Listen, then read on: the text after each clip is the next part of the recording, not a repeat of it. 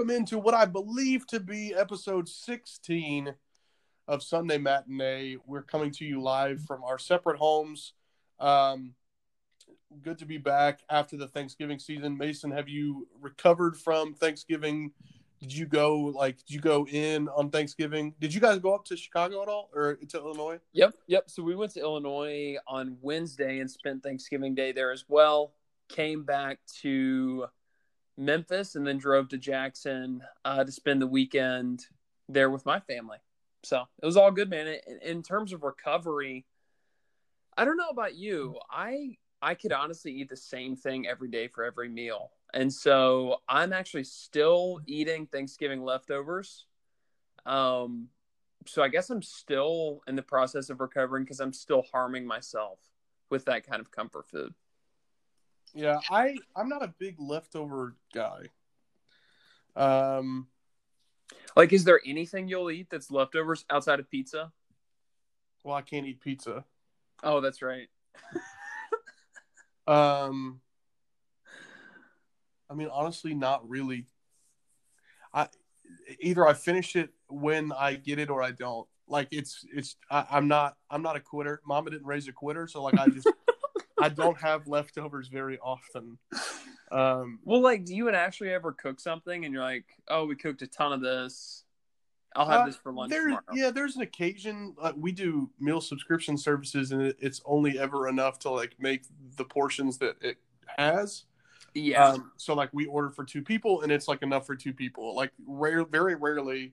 Uh, the only occasion like where I'll make something is like every couple weeks, like I'll just grill a bunch of chicken tenders, and like we have chicken tenders and like because when we first got married, like it was just chicken tenders and mac and cheese a lot. So like every couple of weeks, like every ten days or so, I'll make a bunch of chicken tenders and we'll have macaroni and cheese. So like in those instances, we might have a few tenders left over, in which I'll eat them the next day for lunch. But other than that, I'm just not I'm not a leftovers guy. There's just something about. How does Ashley feel about that? I feel like people get offended sometimes she, when others she, don't like so leftovers. Like, she gets pizza probably every other week just because I don't eat it. So like there's some nights she's like, I really want pizza. So she'll order a pizza and she gets a large and she'll eat like three or four pieces that night, but then she packs away the rest to feed her for lunch like three days in advance. So like she's fine with leftover pizza, but I don't know how much I've seen her eat leftovers of much of anything else. Yeah, pizza is oddly I mean, it's like just as good. Um, if you know how to reheat it correctly, which that's that's for another podcast, but there's a very fine line. Yep, very very fine line. What about you guys for Thanksgiving? How was everything?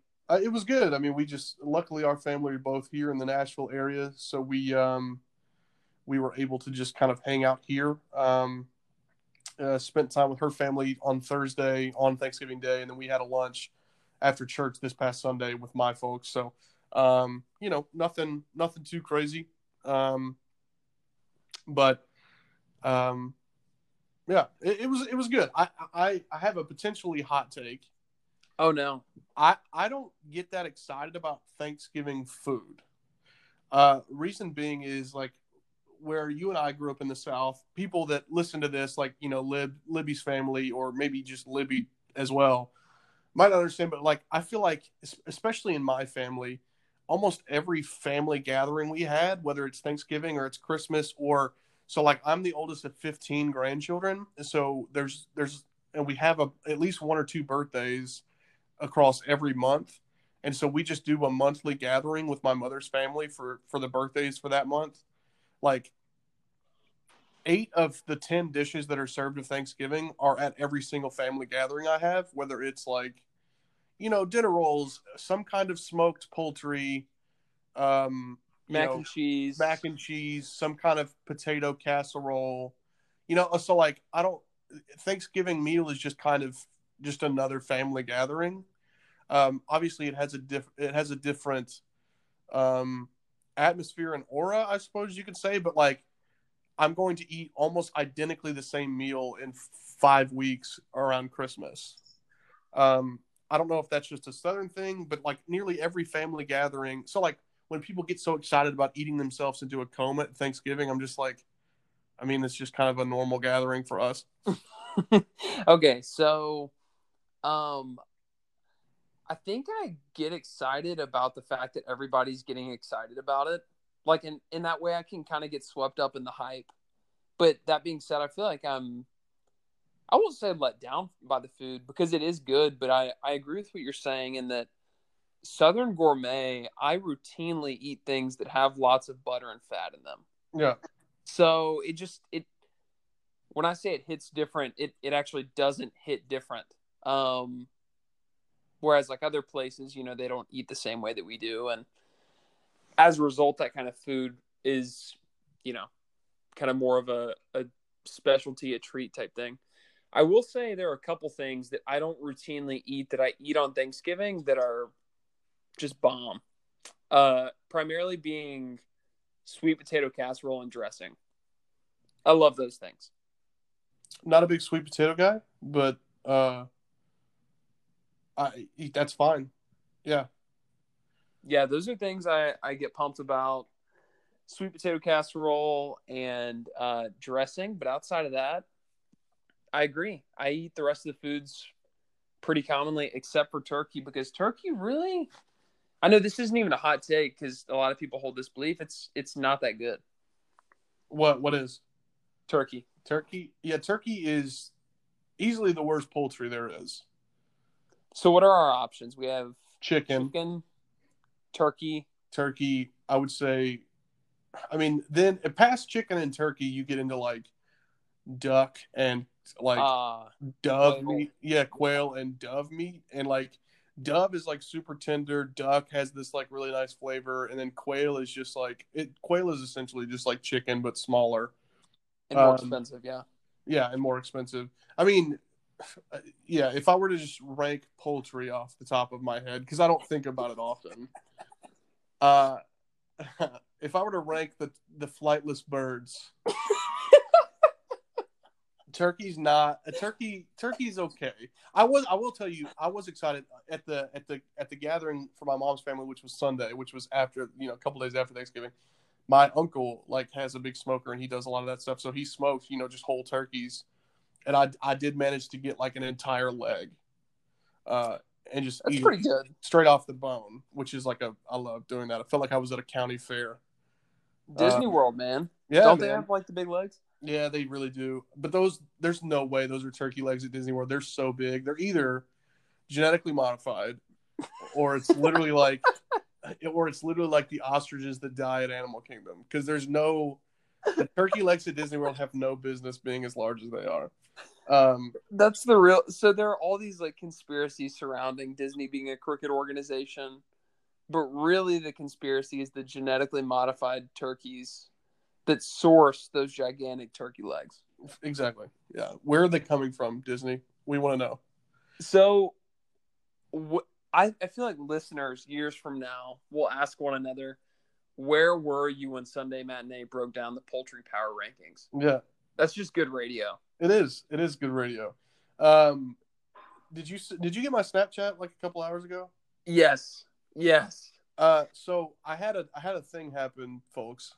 So like I lost a ton of weight in the last couple years, something something around 80 pounds. I've put on some of it um, back, but you know, like Mason, as we've said it many times, we're recovering fat people. You you really don't know like when you're a bit heavier, like you don't know how pants are supposed to fit you just in general. Um, but then like you find a pair of pants that like, or you buy a pair of pants that are like actually supposed to fit you the way that they're supposed to um, and as I lost weight, I was like, okay, I'm gonna get me a pair of jeans that like actually fit me the way they're supposed to, and it doesn't look like I'm wearing, you know, a smock. You know, right, they're just right. like hanging off of my legs. So I got a pair of like not skinny jeans, but like fitted, like Straight. slim fit, yeah, yeah, slim fit jeans. Um, and like I said, I've put on like ten or fifteen pounds in the last like year or something like that. Uh, which I'm currently losing it, so I, it, it's I'm almost back down to where it's leveled out uh, which is good. But I I got a little exuberant getting out of the car the other day, and uh, tore those those jeans. Um, but one man's jeans, one man's pair of ripped jeans, it can be the same man's pair of uh, jorts. So I actually got home today and cut off the pant legs uh, much to Ashley's chagrin. And I'm these are my these are my house jorts now. I'm just gonna wear them around the house. Okay, so I saw said jorts on your Snapchat. Yeah, Did you cut them with like kitchen scissors, a, a pol- Bowie knife? like poultry it scissors. looked rough. Yeah, it's not even, uh, but you know what? It's it's totally fine. I might trim up the edges later. It looks like the early cartoons, like where Hulk bu- busts out of his Yes, stance. yes. It's just kind of jagged. Um, maybe I'll clean it up later, but maybe I won't. Uh, these are, after all, just my house jorts. They're not my going out jorts. I have to get I, another. I prefer them the way they are currently, Thank you, and we need we need to get the social media team to throw up a a pic. yeah, I I look on, like on the socials. I look like Lou Ferrigno in the the original Hulk series. His jorts, they just had like a limited amount of money to spend on jorts. That's what happened. It looks like it looks like I intentionally tried to cut like a wave pattern into the bottom of these jorts. Yes, it does. But anyway, um, so I we're coming up on Christmas season. We are next episode going to do a draft of our favorite Christmas movies. Uh, because the next episode that comes out will be on December 20th, the Sunday before Christmas. So we wanted to make sure that we had an episode about Christmas movies. However, in the same way that we did with Halloween time and spooky season, we wanted to kind of tie it into the holiday season. Um, so the idea that I pitched for this episode, and it is kind of ambiguous and um, it's like it's kind of like the cloud internet. Like, where is it? Where do my things go? Uh, what even is it? How do I buy it? Uh, so, you know, questions Matt Herod would ask about PlayStation Five. Um, um, but so the, the the pitch I had was, let's say you were a, a movie production studio, and you wanted to make a movie just from scratch. You know, you wanted to do something new that has not been done because in the past 10 years, we've had about 27 superhero movies. We've had at least 11 movies about space. We've had several movies, um, you know, uh, you know, coming of age stories. We've had all these. We have there's, we've we've dwindled down our our our cinema experience to about six genres. Right. Um, so if you were a, a production studio and you had the option to make a movie, what would the genre be under? What genre would that be under? What is the general outline of the plot? You don't have to go into the full story. Just, you know, if you had a Christmas wish list, here's the things that I would want in a movie. What would you do? How would you cast it? And who would direct it? So that was the idea I pitched to Mason. We have not talked about what our ideas are. Um, so this could be either very great or or very bad, um, and there's not really an in between. Um, but I'm holding out hope that uh, Mason got the general gist of where I was going. So So I got the general gist. One thing I'll say is that for whatever reason, I thought you were saying a, a wish list of things in a Christmas movie. So I I've written a fictional Christmas movie. are you serious? Dead serious. No. Oh well, this is going to be great though. I because mine's gonna be super sappy. Oh, I love So, that. Anyways, that. it'll Mine's us gonna the be- spirit nonetheless. This is actually great because this is not a competition. I want to make this clear. This is not a competition because I will just I will inadvertently lose. Um, if we put it to Twitter. Um, basically, Mason Mason's idea is that he's making Silence of the Lambs just as a Christmas film, um, starring Sir Anthony Hopkins. He got Yep. basically every actor from Great Britain that's been knighted, and that's going to be his Christmas movie.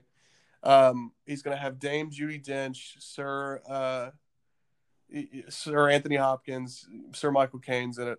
Uh, no, so this is actually great. I'm I'm really thrilled that you're doing a Christmas movie because mine is going to be so out of left field, in complete contrast of what yours is going to be that it's going to make this episode great.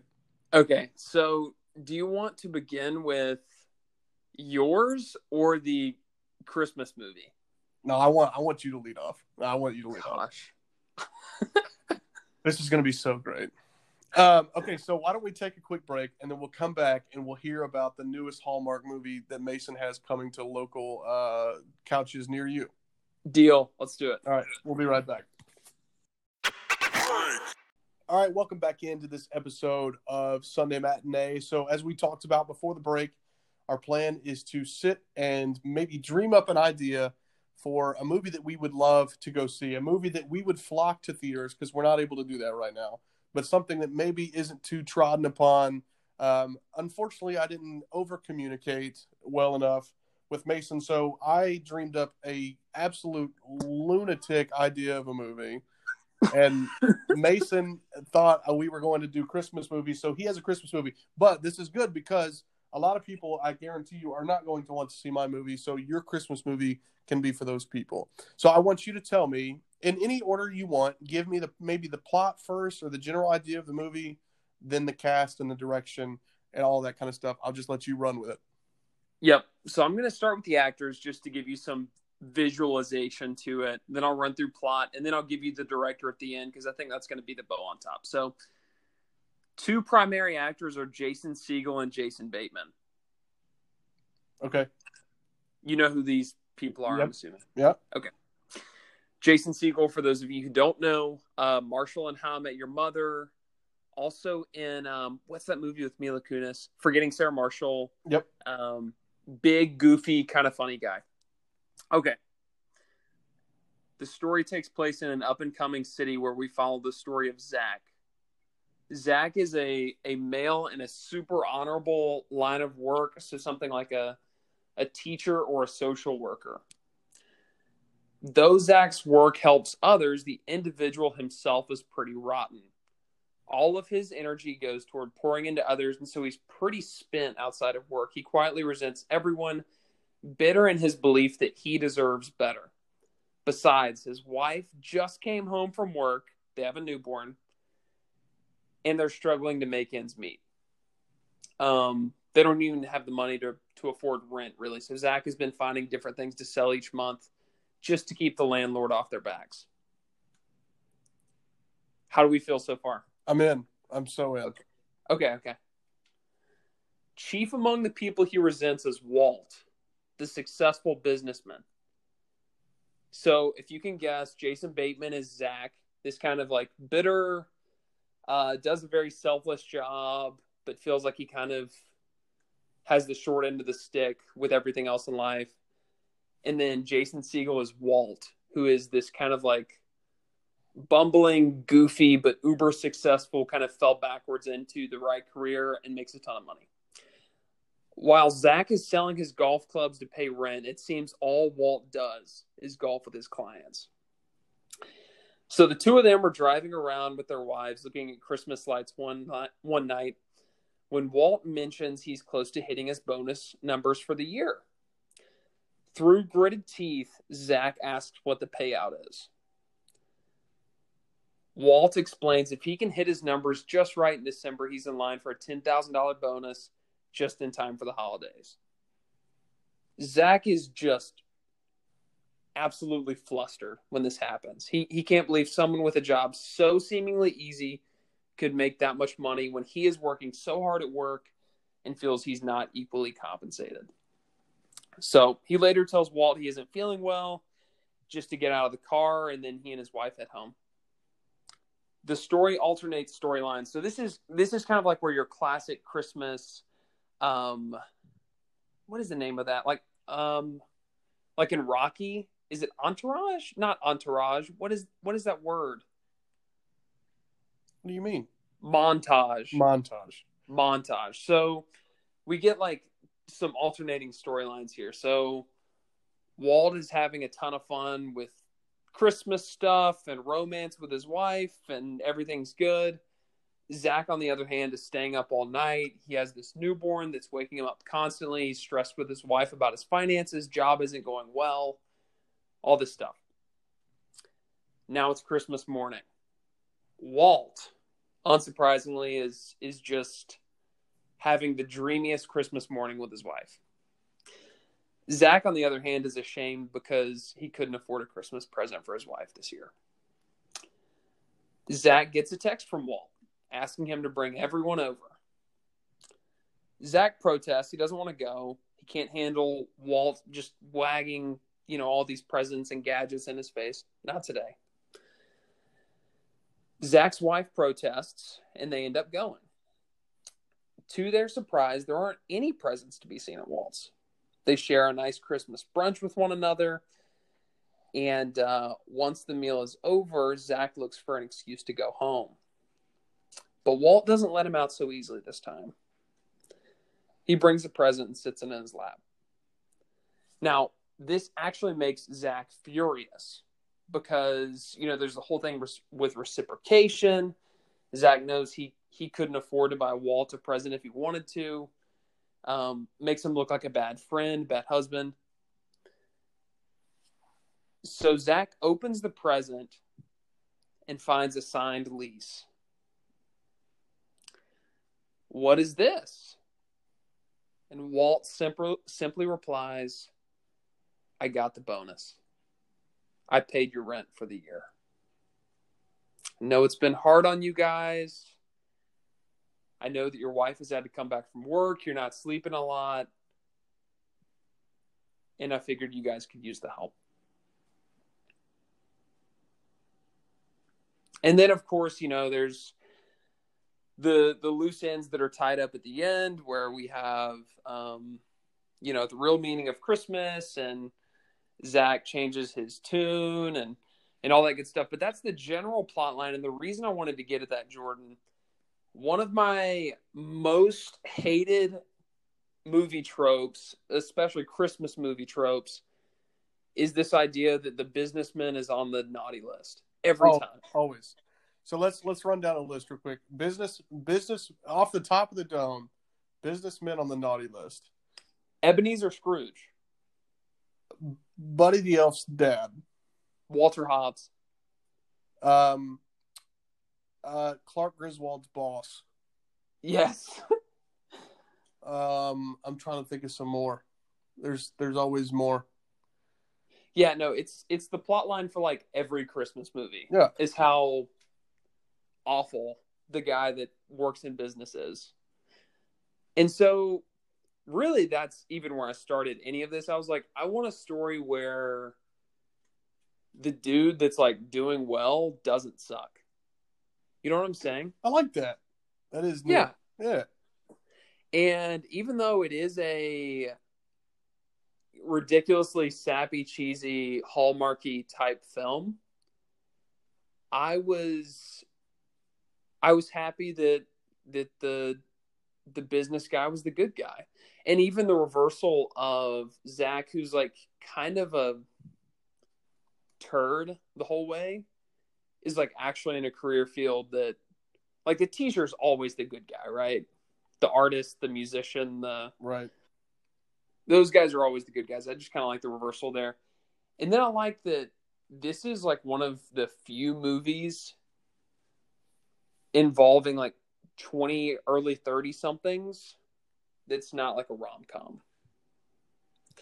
i feel like a lot of christmas movies in that age range there are like it's you know it's about two people falling in love so anyways the director i have here um cameron crowe okay do you know who that is yeah of course okay so Cameron Crowe is mostly known for his work like in the late 80s, mid 90s. Say Anything is a rom com he directed. Terrific. Um, watched it over quarantine, actually. John Cusack is the lead. And then his biggest movie probably is Jerry Maguire, uh, the movie about the sports agent, Tom Cruise. Show me the money. Show me the money, Jerry. And then Almost Famous is awesome. Um, it, but I was also thinking about like his more recent stuff has had such a big heart. Like we bought a zoo, uh, Matt Damon, Scarlett Johansson. Yeah. I just I feel like he makes really even Jerry Maguire, even though it's funny, is so sincere at times and earnest, like about the goodness of people. So, um, anyways, Cameron Crowe to direct a good old fashioned, feel good movie about people. I'm very, I'm so down with that. So, did you say who was cast as like The the the the ladies in this, or was it just Segel and Bateman, the Jason and Jason? So, I I Did you think a little it? bit about it. Yeah. Honestly, I didn't have like the time and emotional investment to like flesh out multiple characters outside of those two. Um, if I were to do wives, I think even like it would even add to it if Segel's wife was like unbelievably attractive. And then Bateman's wife, like I'm not saying she has to like be undesirable, but you know, it would just be another thing where he's like, of course, you know, he has the perfect wife, perfect job, Right. perfect everything. So maybe like a um I don't know. Does anybody come to mind for you? For for whose wife? Either. Uh, all I can think of is like you remember in the the movie The Other Guys with Will Ferrell and Yes. How Will Ferrell's wife is Eva Mendes. Yes. Uh, that's all I could think of. Um, which makes Gata. Um, who typically plays wives? Hmm. And then I was thinking, um, Jason Bateman's wife would be someone who's like extremely sweet and supportive and like trying to get him out of the funk type thing. Yeah, that makes me think of like Bryce Dallas Howard. She's yeah, that's pretty good. That's pretty good. Bryce Dallas Howard is great. Um, for I guess for Segel's wife, you said somebody that's like ridiculously. Oh, I'm trying to think of. Oh man, I can't think of anything. I feel like the okay, I got it. So the recent casting for like any attractive woman in a movie, I feel like is Ana de Armas. I was literally going to say Ana de Armas. No way. So Yeah, uh Ben are, are her and Ben Affleck still dating? yes. Yeah. So she was in Knives Out. She's also been in. What else has she been in? She's in uh she's in No Time to Die whenever it comes out. Yeah, Blade Her- Runner her career is about to 2049. Blade Runner 2049. Yeah, she's in. Yes, Ben Affleck. Uh, she and Ben Affleck were pictured walking their dog 11 hours ago. So yes, they're still together. Um, I was literally going to say Ana de Armas, which is crazy. Uh, that that keeps all the ages within like a reasonable range. yeah, yeah, she's pretty. I think she's younger than Segel and Bateman, but that's yeah, Yeah, Bryce Bateman Dallas is definitely like ten years older than the rest of them. I feel like, but yeah. Okay, so what did you did you tell did you say a name for the movie or did you even think of one? So I was thinking that's something we could we could try to knock out on the pod. Okay. Hmm. Christmas movie titles are hard. The Christmas bonus. I'm kind of in for that. The Christmas bonus because it's like it's it's on the nose because it's literally about a Christmas bonus, but also Christmas is great in and of itself. But it's a bonus that you get to learn more about your friends. There you go. There the it is. Christmas bonus. The Christmas I bonus. I love it. That's so good. Anything else you want to say about yours before we get to my crazy one? Um, not really. I, something I'll say. I don't know if you had this experience. It is hard to just make something out of nothing. It is, which is why I I was like, which is why I cheated a little bit. Yeah. I mean, I basically just had the one thought of like, you know, I, I want the dude that makes a lot of money to like be nice and servant hearted, but It doesn't happen often. yeah, I was like, how do I give flesh and bones to this? And it, it was kind of hard, frustrating. Okay. The Christmas bonus coming to the Hallmark channel this Yeah, that's definitely a direct to because cable. because movie. Lord knows, Lord knows Hallmark will fund anything. It seems. As far as Christmas movies go. I you could probably pitch this and they'd be like, "You know what? Why don't you give us your business email?" So, we're going to reach out to the Hallmark channel. You know what? I'm going to reach out to the Hallmark channel. Please the- do. with the idea of this movie and see if I get a response. That's exactly what we're going to do. And we'll update in the next episode to see if we even got a response. Okay, so um Oh man, I completely forgot what I was going to say. That happens. Wow. Okay. Yes, let's reach out to the Hallmark Channel. We're oh, what I- what I was gonna say, you saying Hallmark would fund anything. Have you ever seen that college humor video where it was like showing Nicolas Cage being pitched movies? No, no, I haven't. Okay, it it's basically just making fun of how he takes everything. Everything, everything. Yeah. Yes, and so uh, yeah, I'll I'll text you the link later. Okay. It is oh my gosh, hilarious. Okay, so I'm going to. I'm trying to figure out the best way to do this. If you're okay, I'd like to move on to my mine. Yeah, let's take it away. All Do you think we need to take a break first, or Let's take a quick roll? break. I'm gonna need a swig of water before this. Okay, All right, we'll be right. We'll be right back. deuces. Mason, Yes, have sir. you ever heard of the 2003 film The League of Extraordinary Gentlemen? I sure have seen it multiple times. Okay, I'm going to read the plot for that movie very briefly. In 1899, a terrorist group led by the Phantom breaks into the Bank of England, steals Leonardo da Vinci's blueprints of Venice's foundations, and kidnaps several German scientists. The British Empire sends Sanderson Reed to the colony of Kenya to recruit adventurer and hunter Alan Quatermain, who had retired following the death of his son. Quatermain at first refuses until a group of assassins is sent to kill him, resulting in the death of his longtime friend. In London, Quatermain meets M, who explains that the Phantom starts plans to start a world war by bombing a secret meeting of world leaders in Venice, Italy. To prevent this, M is forming the latest generation of a supergroup called the League of Extraordinary Gentlemen. This league consists of Alan Quatermain, Captain Nemo, vampire chemist Mina Harker, and invisible thief Rodney Skinner. The League also travels to London Docklands to recruit Dorian Gray. They also contact the U.S. Secret Service to pull in agent Tom Sawyer.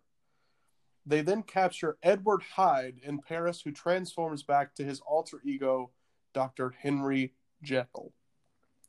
This is a film.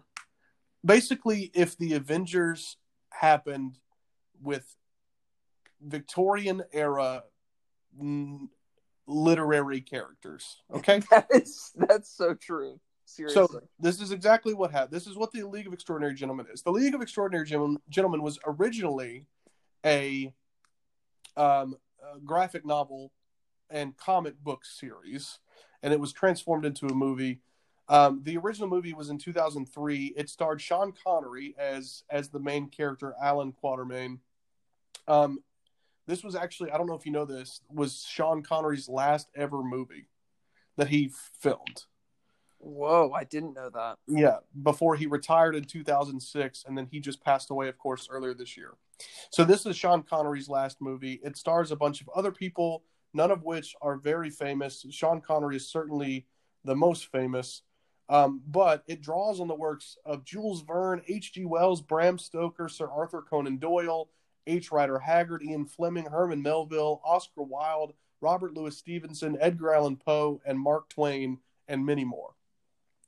So my idea for a film, because listen, if the best actor you had in your film in 2003 was a geriatric Sean Connery, I feel like it can and should be done again with better and more diverse talent.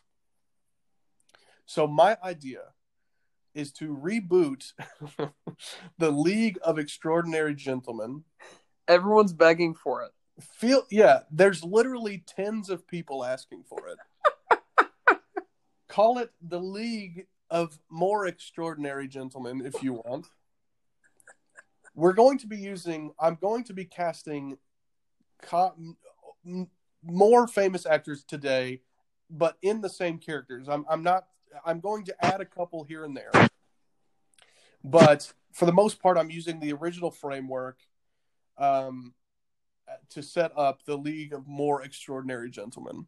Okay, so let's start off with uh, the guy who brings the team together. Let's say he's he's our Nick Fury, if you will. Okay. His, his name is M in the original movie. That's what he's called. M originally, eventually in the first in the 2003 film, turns out to be James Moriarty, who many know is the villain of Sherlock Holmes in the Sir Arthur Conan Doyle films. M is played by who knows in 2003 film. However, the guy that's going to bring the team together in the League of More Extraordinary Gentlemen is none other than Sir Michael Caine. Okay. Sir Michael Caine will be the guy that gets the band together because you know why the band needs to be brought together, Mason? What's that? Because Dr. Victor Frankenstein, played by none other than Christian Bale, has found a way to exhume the bodies of former world leaders, evil world leaders, and has implanted their brains in susceptible hosts and is planning to take over the world with their combined powers.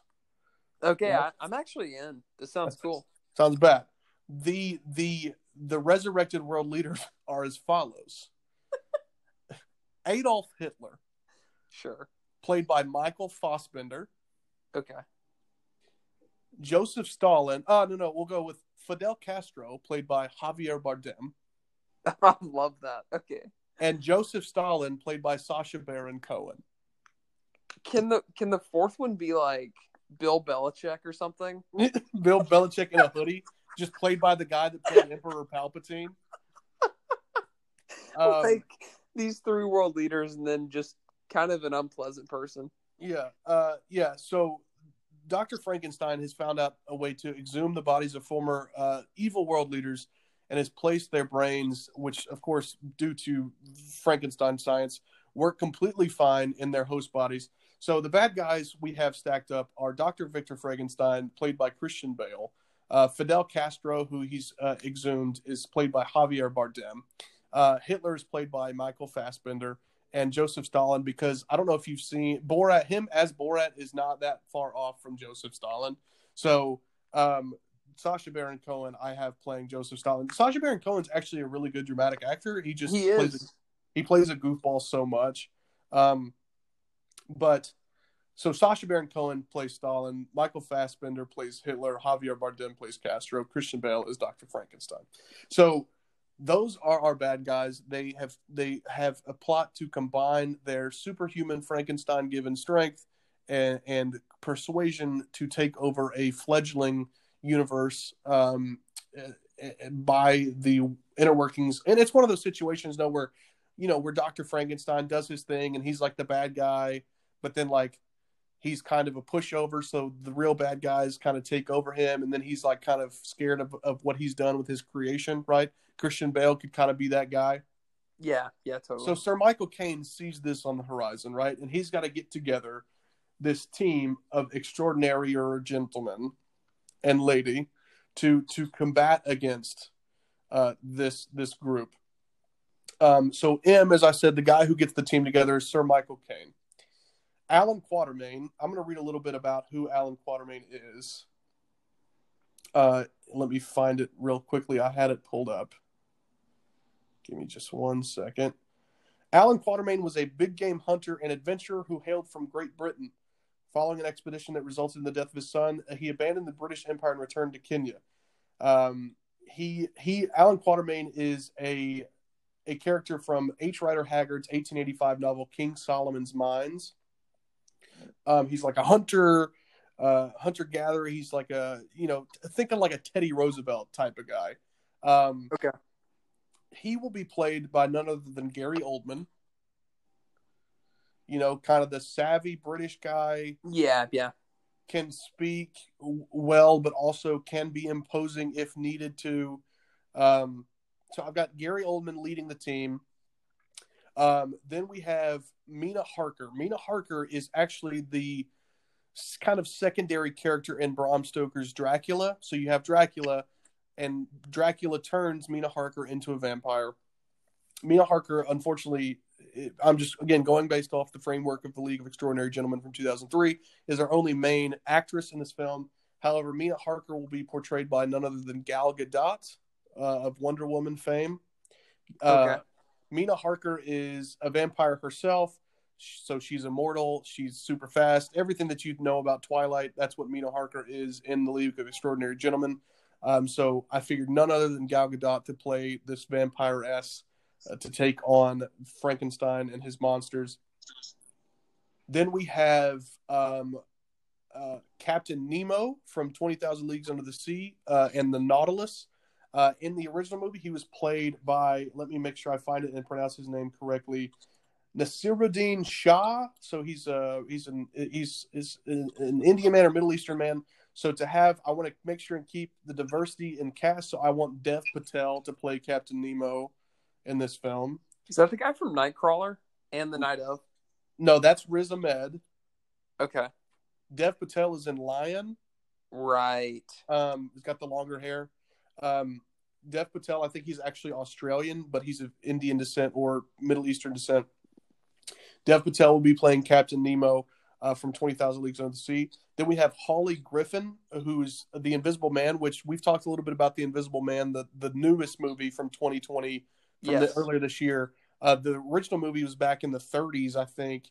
Uh, let me just read a little bit about um, Hawley Griffin and the way that he's explained, uh, because I think it'll be it'll be beneficial. Let me see here. Uh, Rodney Skinner is completely invisible. He renders himself visible uh, when necessary by the ac- application of white grease paint to his face and shaven head. Skinner is mischievous, and it takes a long time for his teammates to trust him. No one can determine exactly what his ulterior motives are, and he is almost universally suspected of being a traitor. Uh, playing playing Hawley Griffin will be Jake Gyllenhaal. Uh, I think since you mentioned Nightcrawler, uh, Jake Gyllenhaal, I've always wanted to see. I like seeing him in just kind of the creepy, more shifty roles, things like Nightcrawler, things like uh, him as Mysterio in Spider Man um, Far From Home. I've always said and will always say that I think Jake Gyllenhaal would be a great Joker if they ever decide to make more of those movies, which I'm sure they will because we continue to pay for them. Um, Jake Gyllenhaal just plays a good, like I think, just mistrusted, kind of off kilter, um, unbalanced kind of character, and I think Jake Gyllenhaal would be great as the Invisible Man. I think we've also lost sight of how charming he is. Right. Um, because you know we see him in a lot of these freaky roles, uh, but he he can play that side too. Um, so then next we have Dorian Gray, um, from the novel The Picture of Dorian Gray by Oscar Wilde. Uh, Dorian Gray is, let me find, I found a little blurb. He's a handsome, narcissistic young man enthralled by Lord Henry's new hedonism. So he's hedonistic. He indulges in every pleasure, pleasure and virtually every sin, studying its effect upon him. Um, so Dorian Gray is somebody who's on the team, but like you could see him, he was he's he's enjoying traveling to different locales. Uh, he's kind of a, a ladies' man. Uh, so Dorian Gray will be played by Ryan Gosling um, in this film. Then we have Tom Sawyer, who is of course from Mark Twain's, um, you know, Huckleberry Finn and Tom Sawyer. Uh, so I just thought, you know what, uh, Brad Pitt's got nothing going on, and I love hearing Brad Pitt do uh, a, a Southern American accent. So Brad Pitt is going to be playing Tom Sawyer. Then last we have Jack- Jekyll Hyde. Uh, so we need somebody who's good at being unhinged but, and dangerous, but also like good at being controlled but still dangerous. So I chose Tom Hardy. Um, This So- cast is unbelievable. so here's here's the lineups, right? The bad guys. We have Doctor Frankenstein, played by Christian Bale, taking on the good guys with his uh, his cronies, but also uh, former world leaders: Fidel Castro, Javier Bardem, Adolf Hitler, Michael Fassbender, and Joseph Stalin, Sacha Baron Cohen.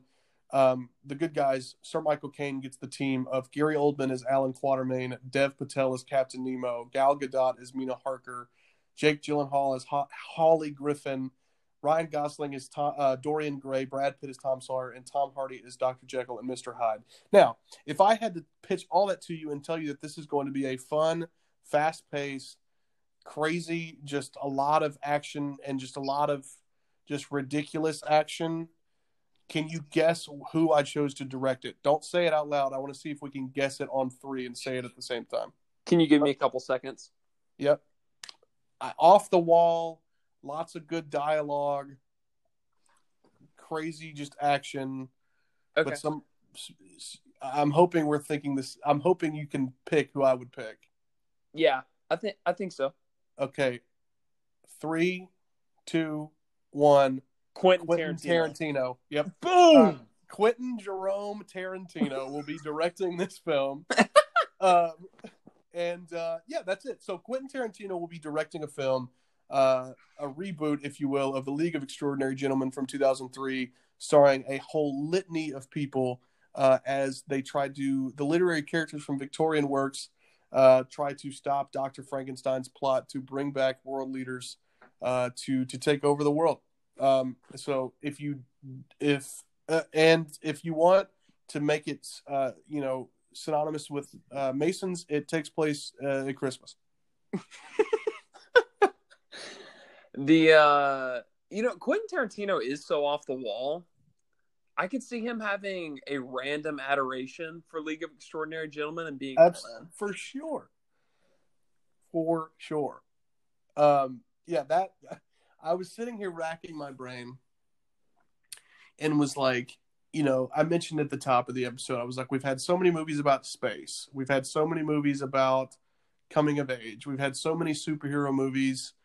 You know, what is something that is just off the wall enough, but also would get people to come and see it uh, that would be different. And I, I understand that the League of Extraordinary Gentlemen has happened, but I can guarantee you, not a lot of people saw it. It's got like a what's it got on Rotten Tomatoes? It's got a low it gotta have a low score.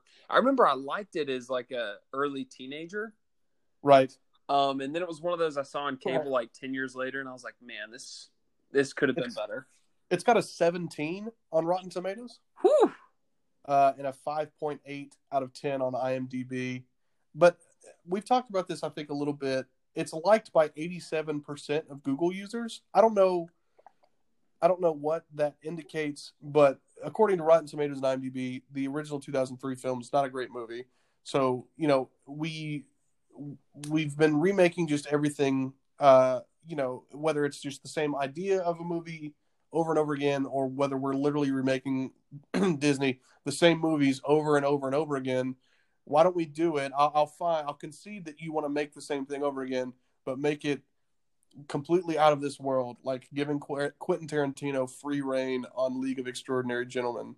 Uh, and money is not an object, and he can make it as weird as he wants. Uh, So and I think you get somewhere like uh, what I just pitched. if a movie like that is made ever, it will be in the next five years because with the success that movies like the Avengers had, um, specifically with Infinity War and Endgame, the whole like entourage cast thing is gonna people are gonna say yes, um, just Yeah. because it, it has been so successful. Yeah, ensemble casts are like the thing right now um, because of Avengers, and, and you know because if I remember when they first started talking about when Iron Man came out, talk about getting to Avengers, and just the idea of having an Avengers movie back in 2008 was really absurd because it was like, how are you going to get? You know, we've only ever had a superhero movie where it was one dude at a time. Like, how are you? How are you going to get even five superheroes on the screen and not make it a mess? And in Infinity War and Endgame, they managed to get upwards of 20, 25, and it didn't. It didn't feel like a mess. It, the narrative felt great. Granted, they took twelve years to get there, um, which I was good. They didn't rush anything, thank God. But um, ensemble cat, you know, Marvel is really like made it possible to do something like this. And, you know, Quentin Tarantino is known for having just movies just packed with packed with really big casts like um Once Upon a Time in Hollywood. When I first saw that cast, I was like, okay, DiCaprio, Pitt, Kurt Russell, Margot Robbie. Margot Robbie, uh, uh, Bruce Dern, um, Dakota Fanning, uh, you know, and you just kept listing people. It's like, who who are all these people going to play? Um, you know, he's able to do that kind of stuff. Um, I would. There's literally, I would pay an absurd amount of money to see this movie. an absurd amount of money. So Money. the worst version of this movie is like the Expendables.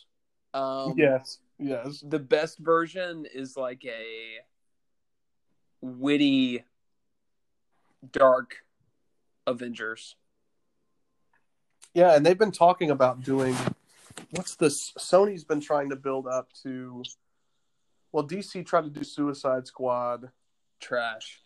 and there's there's something I can't remember what it exactly is called. I'm gonna. I want to say it's called like the Sinister Six or something like that You're right. I have on the heard about that. side. Um, and they, I feel like Sony is trying to do that because they've got like Venom and they're bringing in Carnage, and then they've also got a Morbius movie with Jared Leto. And why we still give that guy time in the sun, I'll never understand. Um, He's so bad. Uh, it's it's not that he's even bad; he's just crazy, like not in a great, like not in a good way. Um, but we keep giving him screen time, and he's going to be playing Morbius. But I feel like they're trying to do that. Um, but like, yeah, the worst version of this, this could either be the Expendables one, two, or three, you know, or like the ninth installment of Fast and Furious, or it could be, you know, it could be something like an Avengers, um, you know, and and then eventually, of course, what'll happen is Quentin Tarantino will direct the first one, and then they'll hand the second one off to you know, Sofia Coppola, and she'll screw it up. but anyway, that's my the League of Extra- More Extraordinary Gentlemen uh, coming to a theater near you, uh, and you can then go home after all that action and watch the Christmas bonus. The Christmas bonus is like a just a glass of warm milk before bed. It is. It'll put you. It'll put you right to sleep, but in a way that makes you feel warm inside. You were so right. I think it actually added that I did a Christmas movie with That's what I'm saying. with what you did. I was I was hoping that you hadn't heard of League of, uh, that you didn't know about the League of Extraordinary Gentlemen. Of course, I was in hindsight was foolish to think that you wouldn't have known about that movie.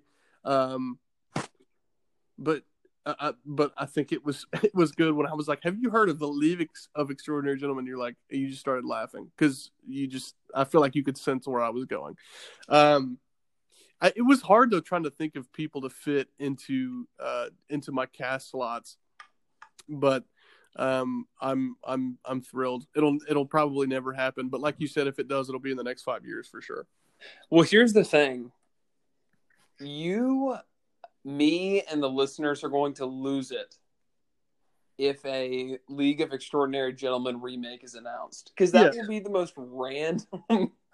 but it's on the radar. Well, you heard it here first, folks. I want if you if if it ever comes out, or you you know they Super Bowl comes this year and they've got a 15 second teaser showing, you know, Alan Quatermain and Dorian Gray. I, expect you to, I expect you to sprint to our Instagram or to to text us because I will, I would literally, I might explode.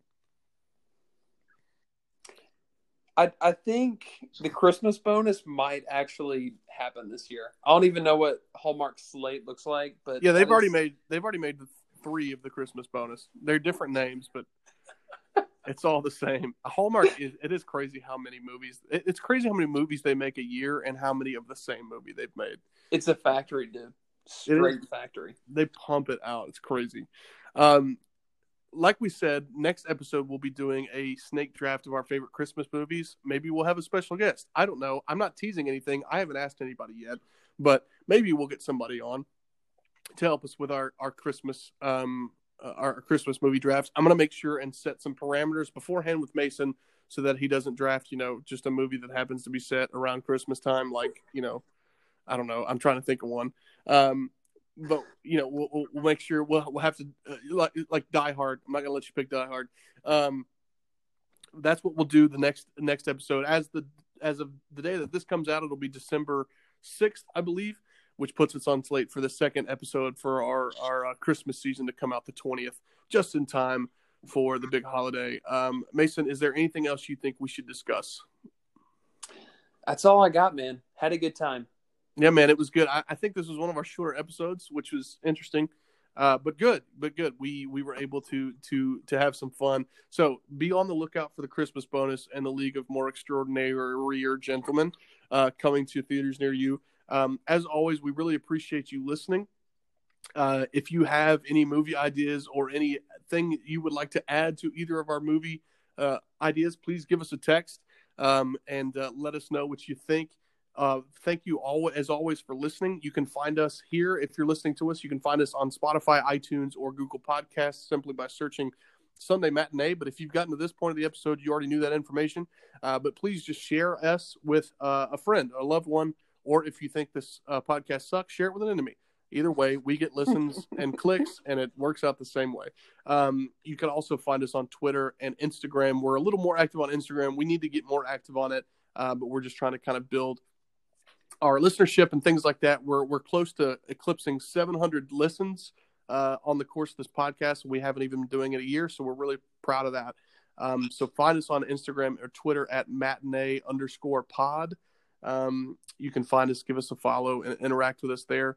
Uh, if we don't hear from you, we'll be uh, be on the lookout for our next episode where we will do a draft of our favorite slash the objectively best question mark Christmas films. Mason, what else you got? Man, that's all I got. Go watch League of Extraordinary Gentlemen. Go yes, 2003. Honor Sean. It's on it's on Prime Video by the way for free. I checked. Uh, you can go watch that on Prime Video. Hashtag not a sponsor. League of Extraordinary Gentlemen. Um, but as always, thank you again for listening. Please leave us a review on iTunes. Uh, you don't have to say anything nice. Just tell us you're there following directions. Uh, and we appreciate it. We hope you have a wonderful couple of weeks. And before the next time we see you and talk to you again, thank you so much again for listening. I've been Jordan. This has been Mason. Hope you have a great week.